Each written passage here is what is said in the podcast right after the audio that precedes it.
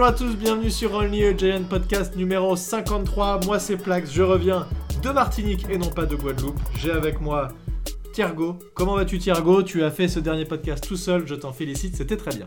Ah bah je te remercie, ça fait plaisir. Et puis apparemment ça a été aussi, ça a bien fait marrer les auditeurs qui nous ont fait des retours positifs. Mais je t'avoue que je suis bien content de te retrouver parce que c'est quand même... Et plus agréable d'avoir quelqu'un qui a du répondant et avec qui on peut échanger. Ça me permet de boire ma petite bière pendant le podcast. Ouais, et est-ce que tu remarques quand même que moi, le tout premier que j'avais fait, je l'avais fait tout seul. Et en fait, ça passe quand même vite quand t'es tout seul. Tu te parles à toi-même, mais globalement, ça passe vite. Ce que tu m'avais dit au début du podcast, tu dis « Ouais, je vais peut-être tenir un quart d'heure. » Et en fait, au bout de 45 minutes, tu dis « Ah bah merde, putain, ça fait déjà 45 minutes. Bon. » Ouais, ça passe très vite. Hein. Il y avait plein de choses à dire sur Joe Schoen. Et là, on a un nouvel épisode où, pareil, on a plein de choses à dire.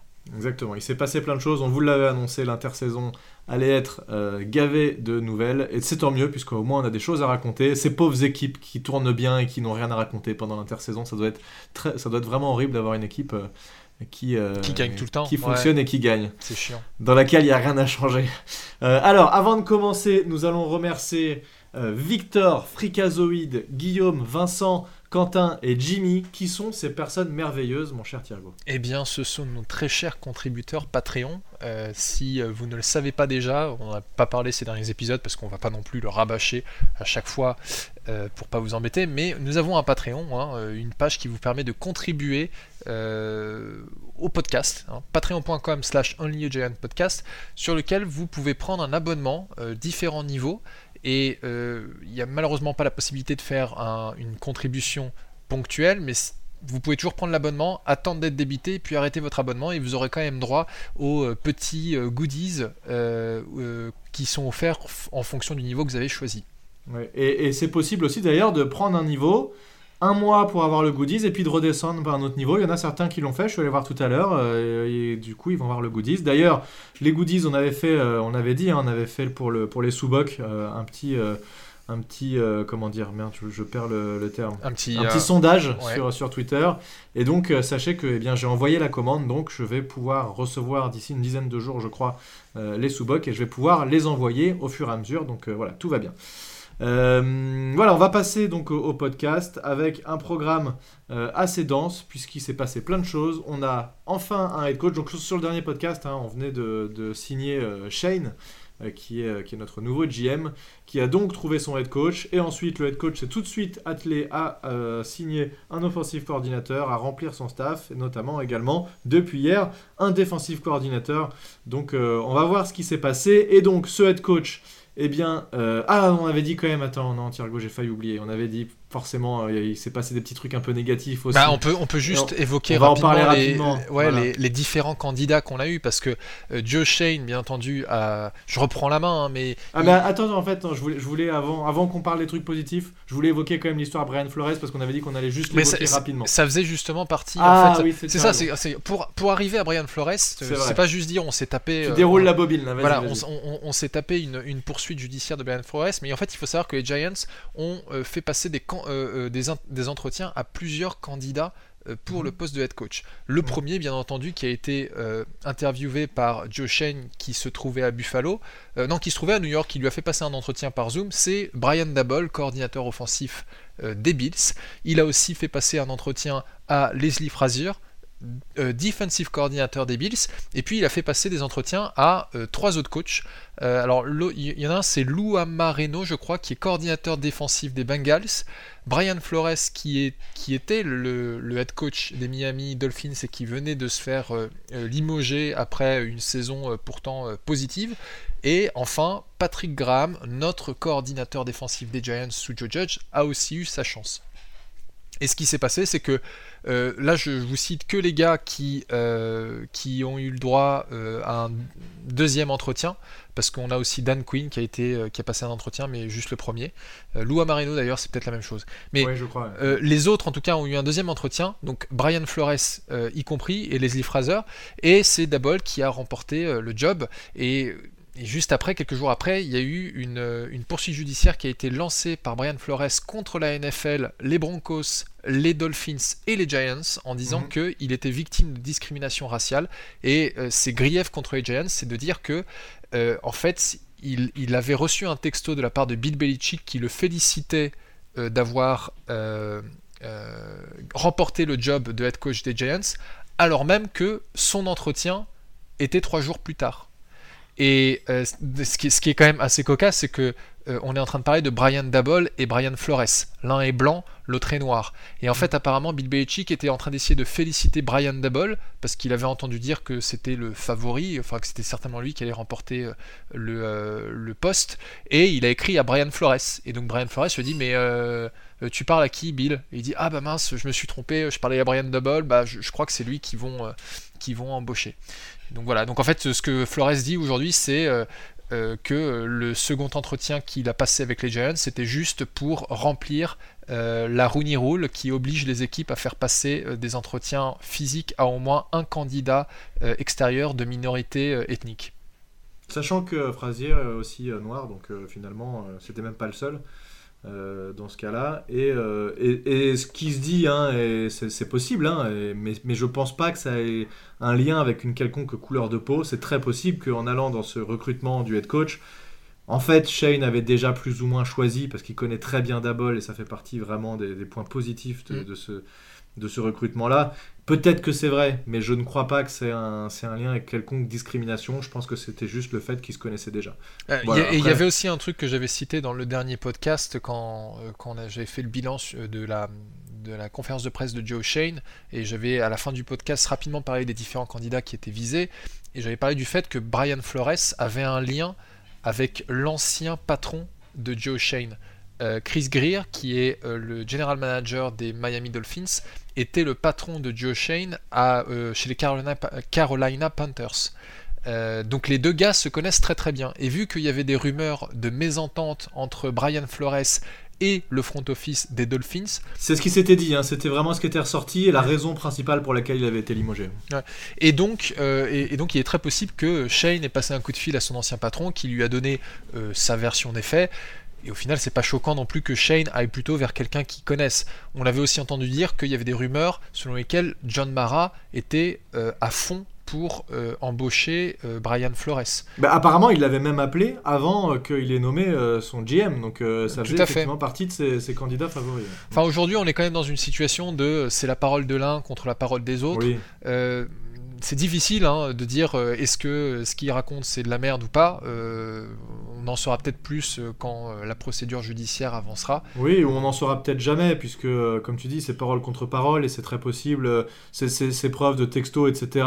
Bon, en plus, Bill Belichick dit je pensais, machin, etc. Donc bon, il n'y a rien de très très concret, c'est un peu compliqué. Je pense qu'il y a d'autres choses qui sont un peu plus sérieuses dans ces accusations, effectivement, avec d'autres équipes.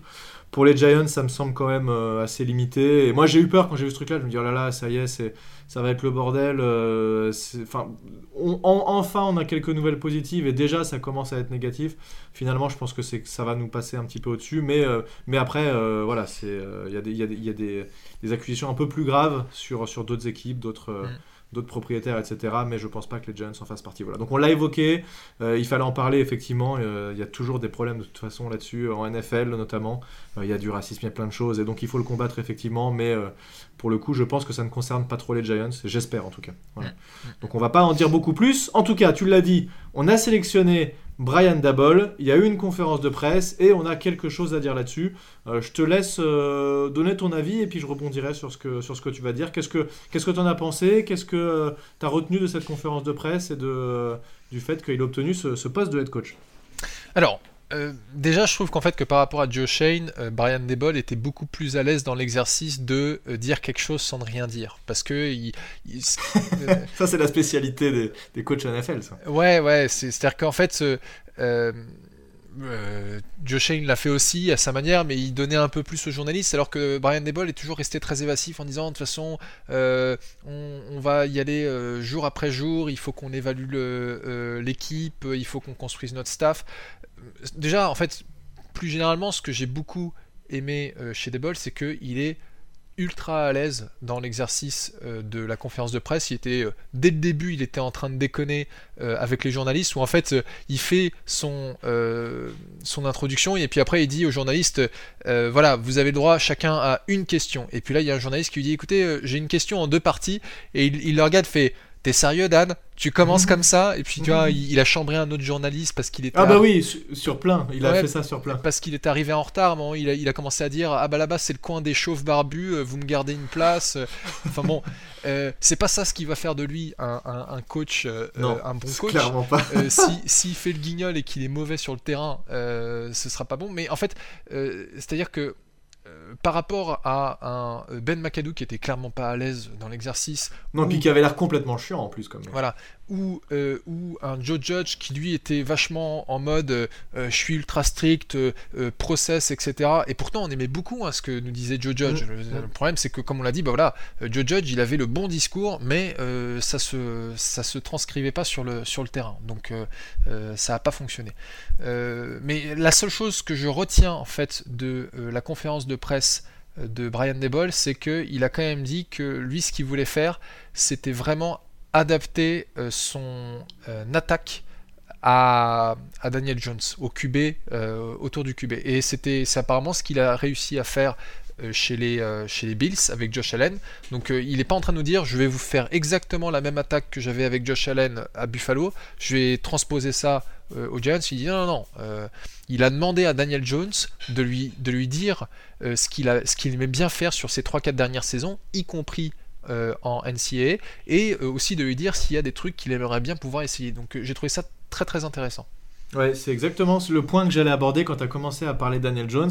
Alors déjà, on a Shane qui avait dit que pour l'instant, c'était effectivement Daniel Jones qui était le QB, et ce qui laisse plus ou moins entendre, parce qu'on a déjà dit que le QB n'est pas le problème prioritaire. D'ailleurs, John Mara a dit on a tout fait pour flinguer Daniel Jones, on ne l'a jamais mis dans des bonnes conditions. Et donc là, Daboll arrive, il confirme un peu ça. Daniel Jones, globalement, a des traits, on va dire, alors je ne dis pas que c'est...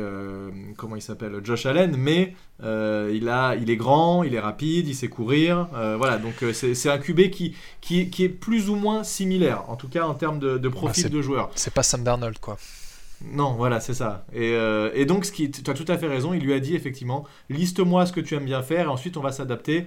Et donc, qu'est-ce que tu faisais à Duke, qu'est-ce que tu as fait chez Giants qui marchait bien et que toi tu as aimé faire, et ensuite on va voir. Et donc ça, c'est... D'ailleurs, j'ai écouté un insider des Bills qui avait été invité dans un podcast des Giants, qui disait que ça faisait partie vraiment des capacités de Daboll de pouvoir s'adapter, de vraiment jouer sur les forces de ses joueurs et d'être vraiment capable de faire en sorte que les joueurs s'expriment au maximum. Alors on se rappelle quand même que notre ancien head coach avait déjà dit ça, il avait dit oui, il faut les coacher, il faut mettre en avant leurs forces, ça s'était jamais vraiment concrétisé pour le coup, mais a priori là, quand on voit ce qu'a été capable de faire l'attaque des Bills, eh bien on peut se dire que Daboll saurait faire. D'ailleurs, il disait, cet insider et ce journaliste des Bills, qu'il avait été très surpris l'année dernière, ou je sais plus, c'était il y a 2 ans, que Daboll n'obtienne pas le poste de head coach chez les Bills, et que du coup ça montre bien qu'il l'aimait vraiment,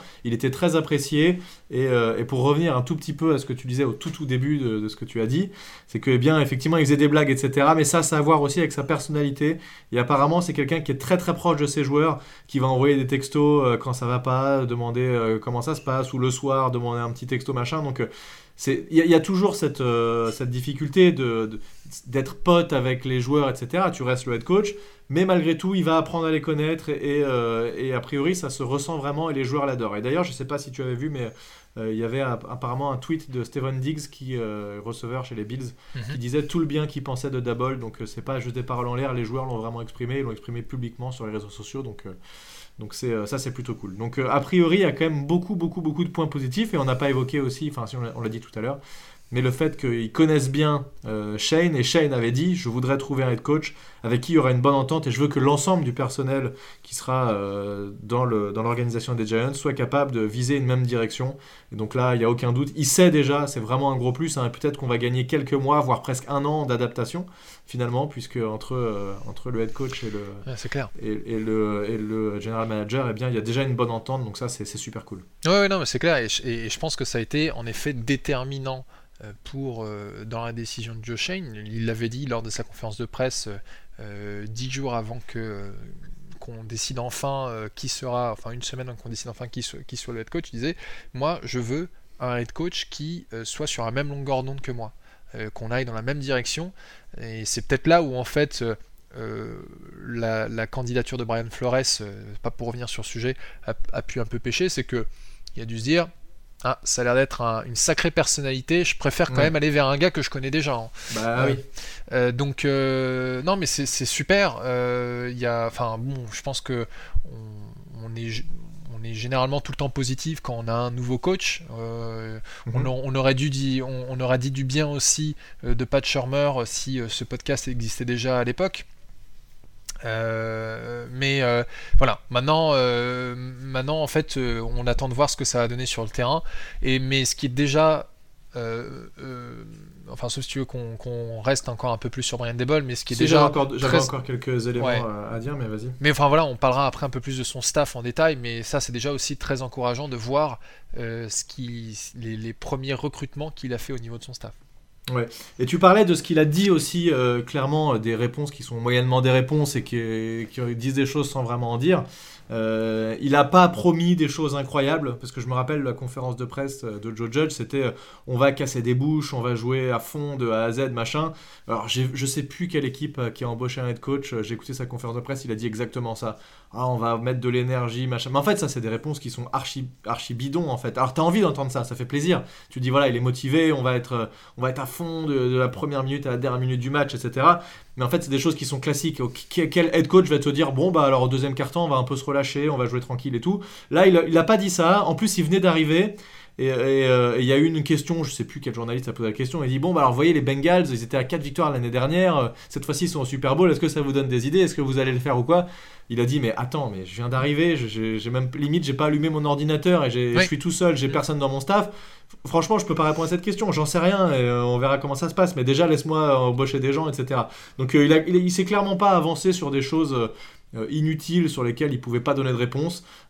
C'est comme si on lui demandait quel était ton plan de jeu, est-ce que tu vas faire un tracé slant en 2ème et 10? Bon bah non, t'en sais rien, tu réponds pas à ce genre de questions, c'est beaucoup trop avancé. Donc là je l'ai trouvé, comme tu l'as dit, il était à l'aise, il a bien répondu, il a pris certaines choses sur le ton de l'humour et c'était plutôt encourageant, j'ai trouvé globalement dans l'ensemble. Et autre chose finalement que j'avais entendu aussi, un truc que j'aime bien, et ça on en a déjà parlé dans certains podcasts, tu te rappelles je te disais je comprends pas parfois, on fait 3 courses, on gagne 10 yards à chaque fois, et puis d'un coup on s'arrête, on se met à lancer des passes. Tu dis mais c'est débile, pourquoi on fait ça? Et apparemment, ce que j'ai pu entendre aussi de Daboll, c'est qu'il a dit ça chez les Bills plusieurs fois, il dit si pour gagner le match, il faut que je lance la balle 50 fois, je vais le faire. Si pour gagner le match, il faut que je cours 50 fois dans le match, je vais courir 50 fois. Donc il n'hésite pas à ne pas être, il n'a pas peur des critiques, s'il pense que son plan de jeu...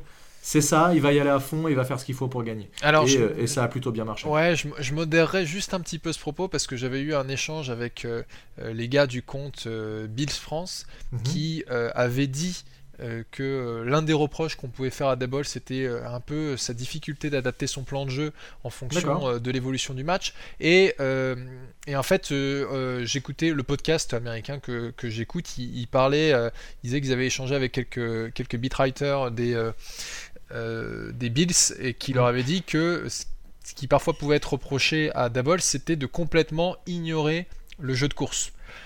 Parce que en effet, moi je comprends, si tu as un quarterback qui fonctionne très très bien, ou tu as envie de maximiser ça, mais du coup il disait oui, mais parfois en fait il y a aussi des possibilités à la course qui l'utilisent pas. Donc à voir comment ça va fonctionner. De toute façon, il nous a pas dit bon bah on va passer à fond ou on va courir à fond. Aujourd'hui, il est incapable de répondre à cette question. Non, mais surtout ça c'est censé s'adapter à chaque match. C'est ça aussi qui est important, c'est que suivant les matchs, il va s'adapter. Alors dans le match en lui-même, ça je sais pas, mais suivant chaque match, son plan de jeu va complètement changer. C'est ce qu'on laisse faire. Il y a un autre point aussi qui a été discuté pendant la conférence de presse et dont on n'a pas encore parlé, c'est Est-ce qu'en tant que head coach, il va être play caller offensif ou pas? Parce que Joe Schoen a dit, bah, moi je préférais quand même que mon head coach soit plus là pour gérer l'effectif que de faire du play calling. Et Brian Daboll, alors moi je rejoins plutôt la vision de Schoen parce que je suis, je pense, encore un gros traumatisé de Ben McAdoo. C'est celui que je cite à chaque fois. Mais c'est vrai qu'il y a des exemples de head coach qui réussissent. Et c'est ce que d'ailleurs a dit Brian Daboll quand on lui a posé la question. Il a dit, bah, il me semble qu'en fait les deux coachs qui sont au Super Bowl sont des coachs offensifs qui appellent leur jeu. Tout à fait, exact. Donc, et il a dit, bah, de toute façon en fait c'est pas figé, ça va dépendre du coordinateur offensif que je vais avoir. Et vu le coordinateur offensif qui l'a embauché, à mon avis il va garder le play calling pour lui. Bah ça c'est dur à dire effectivement, et on verra. Je sais pas finalement si c'est si important que ça, j'en sais rien. Quand on voit effectivement ce qui se passe actuellement, on se dit, bah, après c'est peut-être du hasard, hein. Mais j'ai aussi entendu des choses sur envoyer éventuellement ton coordinateur défensif dans le booth, là, tu sais, en tribune, dans les loges, ou je sais pas exactement à quel endroit ils ont. Et j'avais vu quelle équipe avait parlé de ça. Je me demande si c'est pas les Cardinals, où ils ont eu des gros changements dès que leur coordinateur offensif est passé en haut, parce qu'on a forcément une bien meilleure vision. Quand on est au bord du terrain, on a une notion de 3D, de distance qui est un peu différente, on voit pas tout aussi bien que quand on est dans les tribunes, et donc ça c'est quelque chose qui pourrait éventuellement être fait aussi, ou éventuellement envisagé. Finalement, dernier point, on l'a plus ou moins dit, mais grosse différence avec notre dernier coach Joe Judge, c'est que Brian Daboll est un coordinateur offensif, et a priori j'ai vu des stats qui disent que toutes les meilleures équipes qui réussissent, en tout cas celles qui sont dans le carré final cette année et l'année dernière, eh bien la grande majorité sont des head coachs qui ont des affinités plus offensives que défensives, comme c'est le cas pour Brian Daboll. Et quand on voit que nos gros problèmes ne sont pas tellement notre défense, mais plutôt notre attaque, eh bien on se dit que c'est pas une mauvaise chose, je pense. Ah bah, il faut espérer en effet que ça crée une bonne impulsion et que ça permette un peu d'enfin mettre cette attaque et Daniel Jones, si l'équipe décide de le garder, dans de bonnes conditions. Enfin, c'est ce qu'on attend depuis 3 ans, hein, donc, pour produire. Donc, tu veux dire qu'il faudrait qu'on ait quelques O-line de qualité, peut-être. Oui. Alors ça, c'est plutôt le boulot de Joe Schoen, mais je pense que Brian Daboll il n'ira pas le contredire sur ce point-là. Il y a clairement des gros efforts à faire de ce côté-là. Mais j'ai pas souvent regardé les bits joués, mais j'ai entendu dire que leur ligne offensive n'était pas exceptionnellement bonne. Elle n'était pas dégueulasse comme celle des Giants, mais elle a été bien meilleure. En tout cas, la première année où Josh Allen était là, elle était assez catastrophique. Elle a été ensuite bien meilleure. Ils ont fait des gros efforts, ils ont fait des recrutements, et il a été beaucoup plus à l'aise. Je dis pas que c'est la meilleure ligne offensive, mais en tout cas, ils ont été bien mieux. Bon, voilà, et ça l'a beaucoup aidé, hein, par rapport à sa première saison, ça, il n'y a pas de doute. Où il a vraiment été en galère la première saison, où il y avait beaucoup de questionnements, et finalement, il a fini par s'imposer. Bon, voilà ce qu'on pouvait dire sur Daboll, un des premiers moves qu'il a fait, eh bien, ça a été d'embaucher un offensive coordinateur. Ce coordinateur offensif s'appelle Mike Kafka. Il était QB coach et passing game coordinator chez les Chiefs, et je te laisse parler un peu de lui. Ouais, alors juste avant de parler de Mike Kafka, il faut savoir que selon les rumeurs, la cible préféré de Daboll, c'était d'embaucher Ken Dorsey, qui était le QB coach des Bills. Et il s'est dit, bah, limite, vu que maintenant je suis head coach, autant avoir un gars que je connais sous mes ordres. Bon, Ken Dorsey est resté chez les Bills pour devenir coordinateur offensif. Il y a 2 autres gars qui étaient dans le viseur, c'était Pep Hamilton des Texans et Chad Oshie des Browns. Et finalement, on s'est tourné vers Mike Kafka, qui a une relation très très forte avec Andy Reid, parce que Mike Kafka, pour ceux qui suivent la NFL depuis un moment, c'est un gars qui jouait quarterback chez les Eagles. Il avait été drafté au 4e tour de la draft 2010. Bon, il a jamais été titulaire. Il a quasiment pas joué. Et quand même, j'ai entendu un truc marrant, c'est que sa dernière passe complétée, elle a été lancée contre les Giants. Ah, c'est marrant. Ouais. En 2011, et sur ce match-là, il fait 2 interceptions, je crois. Ouais, bah alors, après, il a été soit il était backup, soit il était practice squad QB jusqu'en 2015. 2016, il devient ce qu'on appelle un graduate assistant. C'est en gros, c'est un stagiaire dans un coaching staff au niveau universitaire. Et 2017, Andy Reid l'embauche dans son coaching staff. Alors, il a commencé au niveau le plus bas. Il est monté petit à petit comme QB coach, et puis QB et passing game coach. Alors, c'est un gars qui n'a pas eu de rôle c'est la première fois qu'il est coordinateur offensif. Il n'a jamais appelé de jeu lui-même. C'est pour ça que je disais tout à l'heure qu'il y a de fortes chances que Brian Daboll garde le play calling pour lui, mais il a en tout cas développé un petit gars qu'on connaît bien, qui s'appelle Patrick Mahomes, et quand on voit les résultats, c'est pas trop dégueulasse. Et puis il a eu à gérer tout le passing game des Chiefs, qui est leur meilleure arme offensive.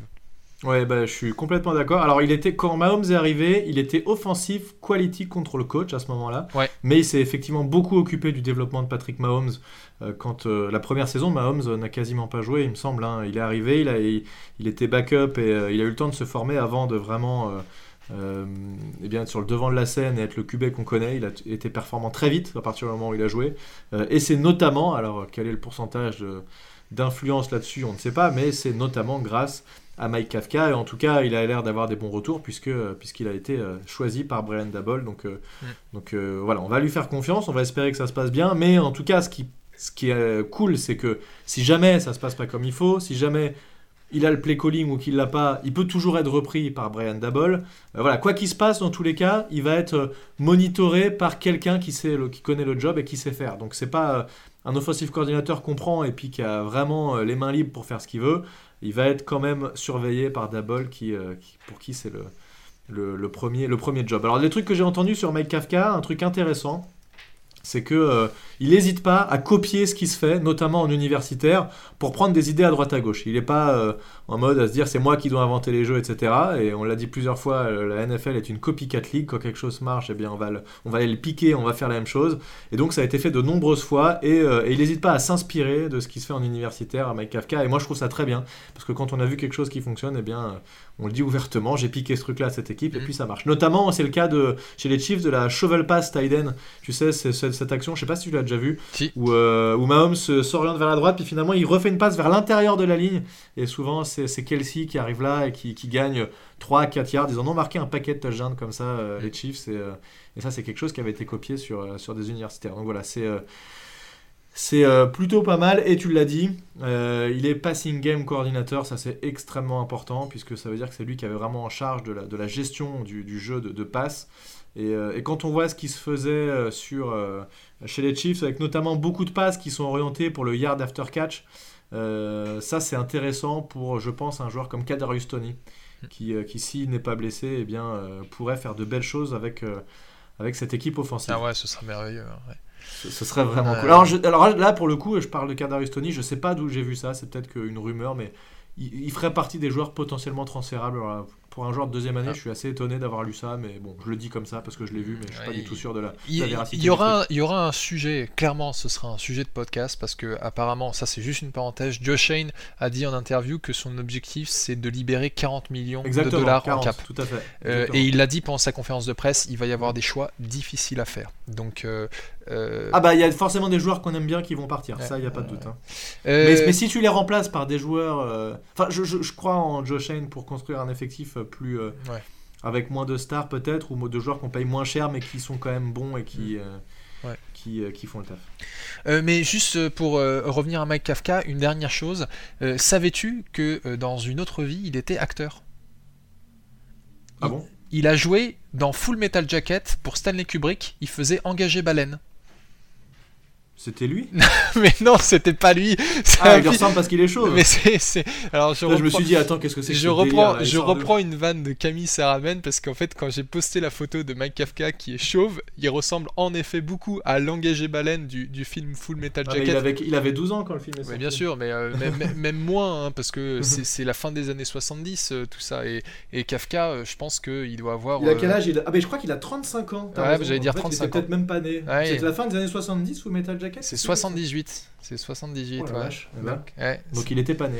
Donc, non, mais petite blague, et on salue d'ailleurs Camille Sarabène de TDA, hein, qui m'avait fait la blague sur Twitter, ça m'avait bien fait rire, et c'est vrai qu'en effet il fait un peu psychopathe sur sa photo des Chiefs. Et un truc qu'on n'a pas dit, c'est on parlait justement de son âge, il est plutôt jeune. Daboll, bon, c'est pas un très très jeune, mais c'est pas un vieux non plus. Schoen, il est assez jeune aussi. Moi j'aime bien, un peu de jeunesse, ça fait du bien.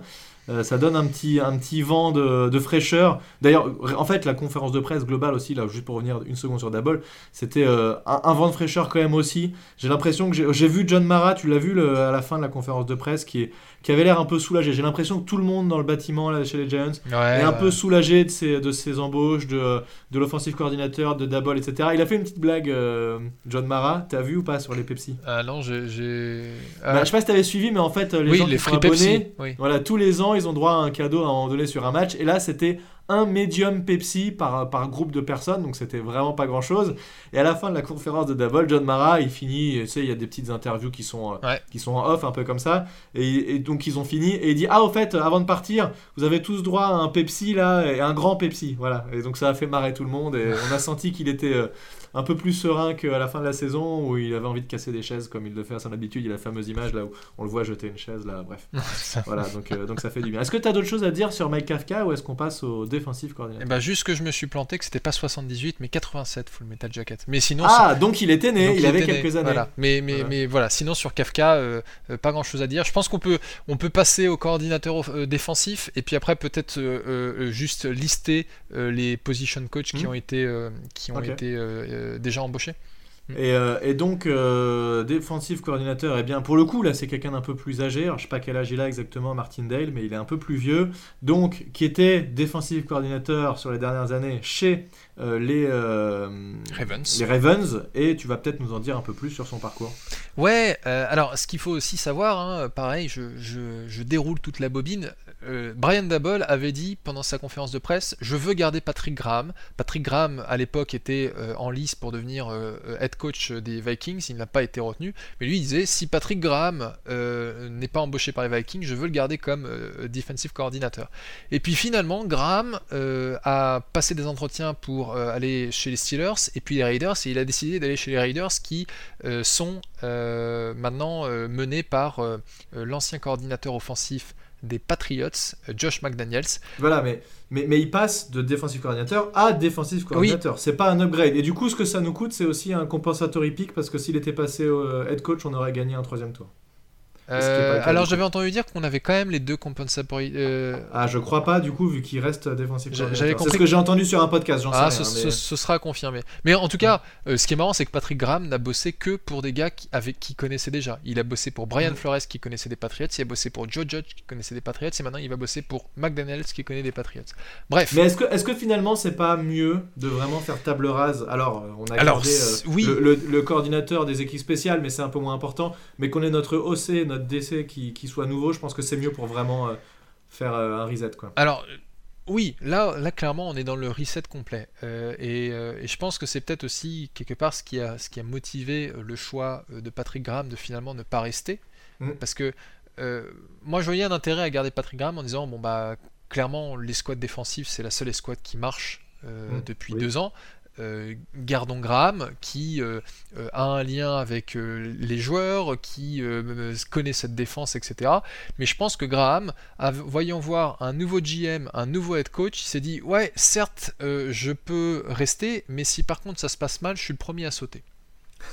Oui, ça c'est clair, ça c'est vrai. Et donc du coup en fait il avait le choix entre soit rester dans une position peut-être un peu inconfortable, soit se retrouver, faire table rase, lui aussi repartir de zéro avec quelqu'un qu'il connaissait. Donc je pense que c'est un peu ce qui a motivé sa décision, et donc du coup les Giants se sont retrouvés à devoir chercher un coordinateur défensif un peu plus tard que prévu, et dans les candidats qu'il y avait, il y avait Jim Schwartz qui a été head coach des Lions, Wink Martindale dont tu as parlé, Sean Desai et Steve Wilkes. Sean Desai qui était aux Bears et Wilkes qui a été head coach des Cardinals puis coordinateur défensif des Browns.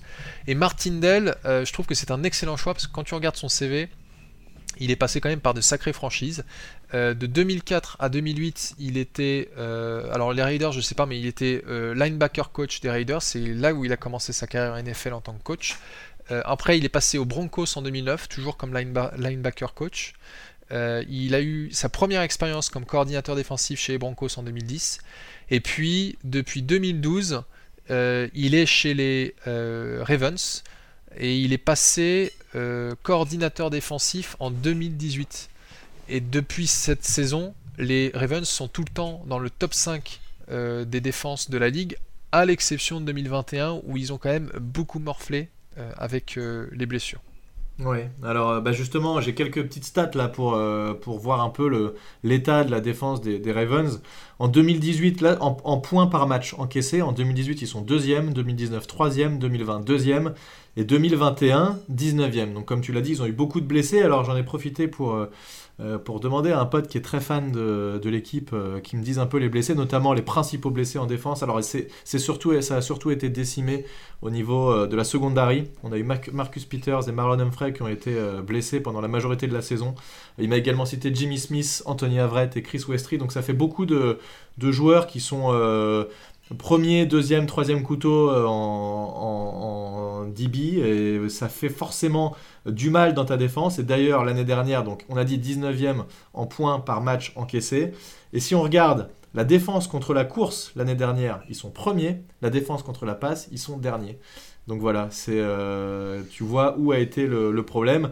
Et une des caractéristiques principales, d'ailleurs, qui a fait un peu grincer des dents, a priori, à certains supporters des Ravens, c'est qu'ils blitzent énormément Martindale, vraiment beaucoup, beaucoup. Et certains ont trouvé, voire trop. Donc voilà, on verra. Nous, on a une équipe qui blitz pas tellement. Nous, on était plutôt en défense bend, préventive. Bend but don't break. Don't break donc ça va être... Après, ça peut être pas mal, justement, une défense très agressive qui attaque. Apparemment, l'une des grandes forces de Martindale, c'est qu'il impose son rythme au quarterback adverse. C'est-à-dire qu'il il pousse en fait le quarterback à devoir faire des choix, et donc il y a apparemment cette notion de toujours mettre le quarterback adverse sous pression. Donc quand tu es sous pression, forcément, il faut que tu ailles vite, ou sinon tu te fais saquer. Mais quand tu mets aussi beaucoup la pression, si ton quarterback est très bon, et ben il trouve aussi les points faibles rapidement. Parce que quand tu vas au blitz, ça veut dire que derrière, en couverture, tu es moins bon. Bah, ça t'oblige à avoir des DB de qualité, et on a vu que quand forcément ils sont blessés, bah, ça pêche un peu. Donc faut peut-être qu'il s'ajuste un petit peu sur cette année, puisqu'il n'aura peut-être pas les DB aussi forts que ce qu'il avait aux Ravens chez nous, tout de suite en tout cas, avant qu'on arrive à renforcer l'effectif. On sait que Bradbury est un peu sur la sellette, hein, avec son salaire et avec une saison qui a été quand même très moyenne l'année dernière, alors qu'il avait été excellent il y a 2 ans. Donc on verra après, comment ça se passe. Hein, mais... on a McKinney qui peut être en deep safety, peut être assez létal. Je vois bien Logan Ryan être plus en mode inbox safety qui blitz. Est-ce que tu crois qu'il va rester Logan Ryan, parce qu'il a un salaire assez élevé hein, quand même. Je sais pas. Et il commence à être un peu vieux. J'aimerais bien. Je trouvais qu'il était encore bon l'année dernière. Bon, il faudra qu'on en reparle dans un autre podcast, mais. Ouais. Pareil, Adoree Jackson. Lui, moi j'ai bien aimé. Ouais, ça pourrait être pas mal à voir. Je sais pas s'il s'adapterait bien dans une défense qui fait beaucoup plus de man coverage. Mais si, Adoree Jackson, il est très fort en couverture d'homme. Je pense qu'il n'y aurait pas trop de problèmes. Après, ce qui m'intéresse aussi, c'est justement de voir ce qu'il va être capable de faire aussi de notre front seven, parce que on a quand même des gars qui sont intéressants. Leonard Williams, Dexter Lawrence, Azeez Ojulari. Bon, au niveau des linebackers, c'est quand même faible, et à mon avis, je pense que parmi les coupes, c'est certain qu'on va perdre Blake Martinez qui revient de blessure. Moi, je trouve pas que ce soit si faible que ça. Hein. Cette année, ça a été quand même correct. Hein. Malgré tout, avec les joueurs qu'on avait, ça a été correct. Oui, non, mais je veux dire, c'est à améliorer. Mais l'avantage, au moins, c'est que Martindale, c'est justement un gars qui, avant d'être coordinateur offensif, a fait toute sa carrière comme linebacker coach. Et on aura l'occasion d'en reparler peut-être un peu plus en détail tout à l'heure, mais potentiellement, l'un des coachs de linebacker qui pourrait faire venir, c'est un certain Rob Ryan, le frère de Rex Ryan, qui est pas non plus... Une chèvre pour coacher les linebackers, donc ça peut être plutôt positif pour cette escouade. Et je crois qu'on a gardé aussi notre coach des DB. Oui, Jérôme Anderson, exactement. Qui lui est très bon et qui a fait du bon boulot l'an dernier, et ça c'est aussi cool. Complètement, ça c'est une super nouvelle. Jérôme Anderson qui revient pour une saison supplémentaire, donc on va en avoir besoin. On va en avoir besoin, clairement. Est-ce qu'il y a d'autres trucs que tu voulais dire sur Martindale avant qu'on passe à la suite ? Écoute, non. Enfin, si ce n'est que je sais pas pourquoi est-ce qu'on l'appelle Wink, parce que son nom c'est Don, Don Martindale, mais apparemment tout le monde l'appelle Wink Martindale. Voilà. Ben, Wink, c'est pas un clin d'œil. Oui, mais pourquoi peut-être qu'il fait des clins d'œil. Pourquoi est-ce que toi on t'appelle pas clin d'œil Plax? Enfin, je veux dire. Non, parce que je fais pas de clin d'œil. Voilà. Donc peut-être que lui fait des clins d'œil. Écoute, je ne sais pas. On n'en sait rien. On va investiguer. Ça me paraît être très important. Avant que tu nous parles des quelques autres jobs qui ont été pourvus du côté des Giants, je voulais juste parler d'un puisqu'on a Victor qui nous a indiqué qu'il était assez dégoûté. En tant qu'assistant GM, on a récupéré Brandon Brown, qui était chez les Eagles et qui, suivant certaines rumeurs, et en tout cas Victor, lui en tout cas, l'aurait aimé, était amené à devenir le nouveau GM chez les Eagles. Donc il a l'air plutôt bon. Ouais. Et il arrive en tant qu'assistant GM, donc assistant de Shane. Et ça, c'est, je ne le connais pas, mais ça serait a priori positif, donc tant mieux. Et moi, quand je vois son CV, je me dis que j'ai complètement loupé ma vie, parce qu'en fait, c'est un mec, il a fait des études de droit. À Fordham University à New York, pour ceux qui ne connaissent pas, c'est l'université notamment de Bill Clinton, entre autres personnes. J'ai eu l'occasion d'y aller une fois, bon bref, je vous raconte ma vie.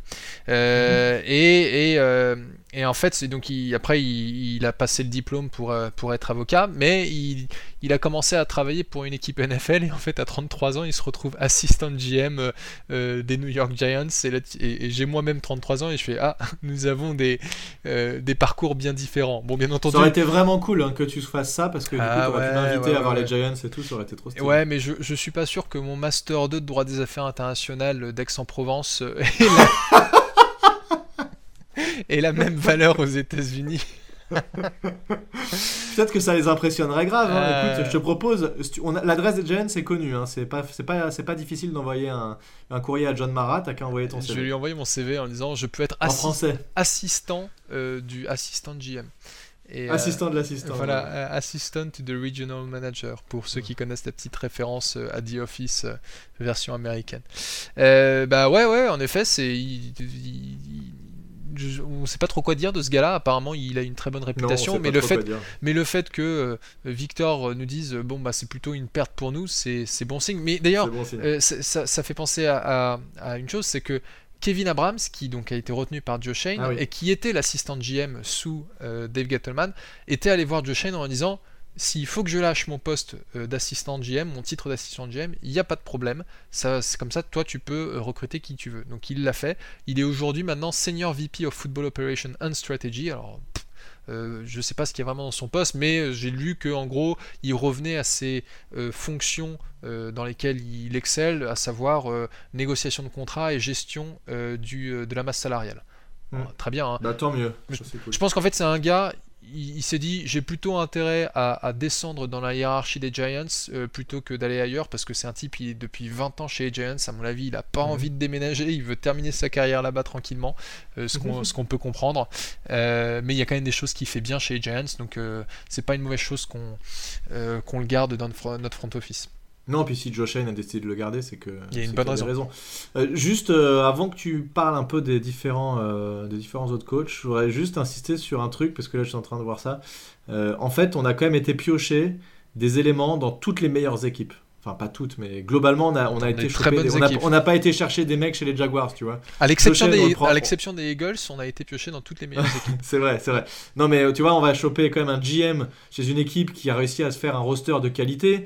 On va choper un head coach dans une équipe qui a une attaque qui tourne très bien. Enfin, un head coach / offensive coordinateur d'une attaque qui tourne très bien. On va choper un coordinateur dans une équipe qui a un des meilleurs passing game de la ligue. On va choper un defensive coordinateur dans une des meilleures défenses de la ligue aussi. Globalement, on a quand même été chercher du lourd. Il y a de quoi être positif, même s'il ne s'est rien passé pour l'instant. En tout cas, on aurait pu... J'ai vu d'autres équipes où ça a l'air de se passer beaucoup moins bien, qui embauchent un head coach en même temps qu'un GM, donc le GM n'a pas son mot à dire, etc. Les Bears. Pour l'instant, ça s'est bien passé. Je suis plutôt content. Ouais. Non, là, ton avis, là, ce serait quoi là pour l'instant, avant de passer, que tu nous listes un peu les coachs? Eh ben, ce serait que avec toutes les critiques qu'on peut avoir sur la famille Mara, ces histoires de ils font travailler les neveux et les frères, etc. Ah, et, oui.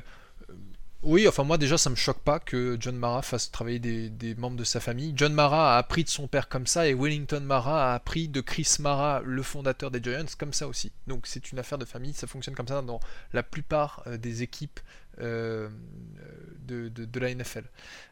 Mais ce qui est sûr c'est que John Mara il a pas peur de sortir le chéquier et il faut savoir que on a viré Joe Judge mais on continue à payer Joe Judge hein, parce que son contrat il était de 3 ans donc, mais pas que lui hein, je crois qu'on paye aussi d'autres coachs hein. Mais tout à fait mais, et là on est quand tu vois les gars tous les gars que tu as cités, c'était des candidats qui étaient en haut de la liste de beaucoup d'équipes. Et donc en fait voilà on n'était pas les seuls à vouloir Daboll, ni Kafka, Martindale. Pour rappel il était candidat pour devenir head coach des Giants en 2019 quand c'est Joe Judge qui a eu le poste. Donc on est allé chercher du lourd et tu sens qu'il y a clairement une volonté de l'équipe, enfin en tout cas des propriétaires voilà, de mettre un terme à cette période de disette, à cette traversée du désert, parce que ils en ont marre, hein, il faut se rappeler, clair. Ça fait 11 ans qu'on a gagné notre dernier Super Bowl, et autant les 5 premières années tu pouvais dire ah ouais ça va, on a gagné un Super Bowl il y a pas longtemps, voilà, ça fait un moment que je le dis plus hein, parce non que... mais ça va, ça fait 11 ans qu'on a gagné un Super Bowl, c'est pas grave, il y a 32 équipes, on peut pas le gagner tous les 5 ans le Super Bowl. Par contre ça fait 10 ans qu'on fait que de la merde, ça c'est beaucoup plus chiant. Moi ça me dérangerait pas qu'on gagne pas le Super Bowl tous les ans, mais qu'au moins on fasse des saisons positives, qu'on soit compétitif, ouais. Qu'on rigole un peu, qu'on kiffe un peu dans notre télé, ce qui est pas le cas depuis des années là, ça fait moi je me fais vanner par ma propre copine qui me dit mais de toute façon les Giants ils perdent tout le temps, parce qu'en fait depuis qu'elle me connaît les Giants ne font que perdre, enfin ils perdaient déjà avant mais... Tu sais que ça c'est un vrai problème chez les Américains qui ont des familles supporters de certaines équipes qui finalement voient leurs enfants aller supporter les mecs qui ont un peu la classe, les Mahomes, des trucs comme ça, les gros noms, plutôt que de supporter l'équipe de la famille, et ça doit être pas évident à vivre. Tu sais, toi t'es un gros fan inconditionnel du PSG, puis ton fils il est fan de l'OM quoi, tu vois, c'est le truc un peu compliqué. Bref, bon alors, est-ce qu'on a quelques autres coachs à citer avant de clôturer ce podcast? Ouais, on va faire ça rapidement parce qu'on est déjà à 45 minutes de podcast. Très rapidement, sur l'escouade offensive, on a recruté au poste de QB coach, alors je sais pas comment ça se prononce, mais Shi Tierney, qui était en fait assistant QB coach des Bills, donc quelqu'un que Daboll connaît bien, et qui va donc épauler Mike Kafka, et qui a travaillé notamment sur le développement de Josh Allen, donc on espère qu'il soit capable de faire du bon boulot avec Daniel Jones. On a recruté aussi un autre coach des Bills qui est Bobby Johnson pour la ligne offensive, Andy Bischoff des Texans pour les tight ends, et on retrouve un nom. Alors c'est peut-être pas encore confirmé, mais pour les receveurs, ce serait Adam Henry. Et si ce nom vous parle, c'est tout simplement parce que Adam Henry a été coach des receveurs de 2016 à 2017, quand on avait un certain Odell Beckham Jr. Et d'autres. Donc c'est... Ah, parce que en fait notre ancien, enfin celui qui était là les dernières années, Mike Tolbert, il s'est barré, je sais plus où. Tyke Tolbert, ouais, Tyke Tolbert, pardon. Ouais, mais moi je l'ai jamais trouvé incroyable. J'ai toujours trouvé que nos receveurs depuis 3-4 ans, ils étaient assez pourris quoi. Tyke Tolbert, je crois, il avait une très très bonne réputation parce que il venait d'où? Je ne sais plus. Non, c'est peut-être pas lui. D'Aix-en-Provence. Il venait d'Aix-en-Provence. Non, mais Tyke Tolbert, il est parti chez les Bears et il est devenu. Tant mieux. Voilà, il est devenu wide receiver coach et passing game coordinator. Bon, ouais, ça, il va pas me manquer. Mais non, c'est vrai que c'était pas exceptionnel, mais il y a eu quelques joueurs qui lui ont envoyé un tweet en lui souhaitant, et même des anciens joueurs qu'il connaissait parce qu'ils traînent autour de l'organisation et qui ont salué son travail, donc ça avait l'air d'être quelqu'un qui était plutôt apprécié en tout cas. Mais bon voilà, on a encore quelques postes à remplir puisque notre coach des running back Burton Burns a pris sa retraite. Et puis donc quarterback, wide receiver, ouais, on n'a plus que le coach des running back côté offensif. Bon, après des assistants coach et tout, il y en a 10 000 hein, mais non, ça, mais c'est voilà, moins important, ils vont arriver à pourvoir petit à petit. Il y a eu aussi quelques moves, mais ça je te propose qu'on n'en parle pas maintenant, on fera un podcast dédié. Quelques moves déjà niveau effectif, ouais. Notamment Shane qui a été récupéré, quelques joueurs qu'il connaissait très bien évidemment puisqu'il a été tapé chez les Bills. On a vraiment vidé les Bills hein. On a récupéré beaucoup de choses chez eux. Les Bills seront mauvais l'année prochaine et c'est nous qui irons au Super Bowl. Enfin, d'ailleurs, ils sont pas au Super Bowl, mais bon, je dis. On prendra leur place en playoff. Voilà. Voilà, écoute, moi je te propose qu'on s'arrête là. On a dit beaucoup de choses dans ce podcast. On arrive quasiment à 50 minutes. Et puis voilà. C'est en tout cas positif si on doit conclure. Tout ce qu'on a vu et toutes les embauches qui ont été faites.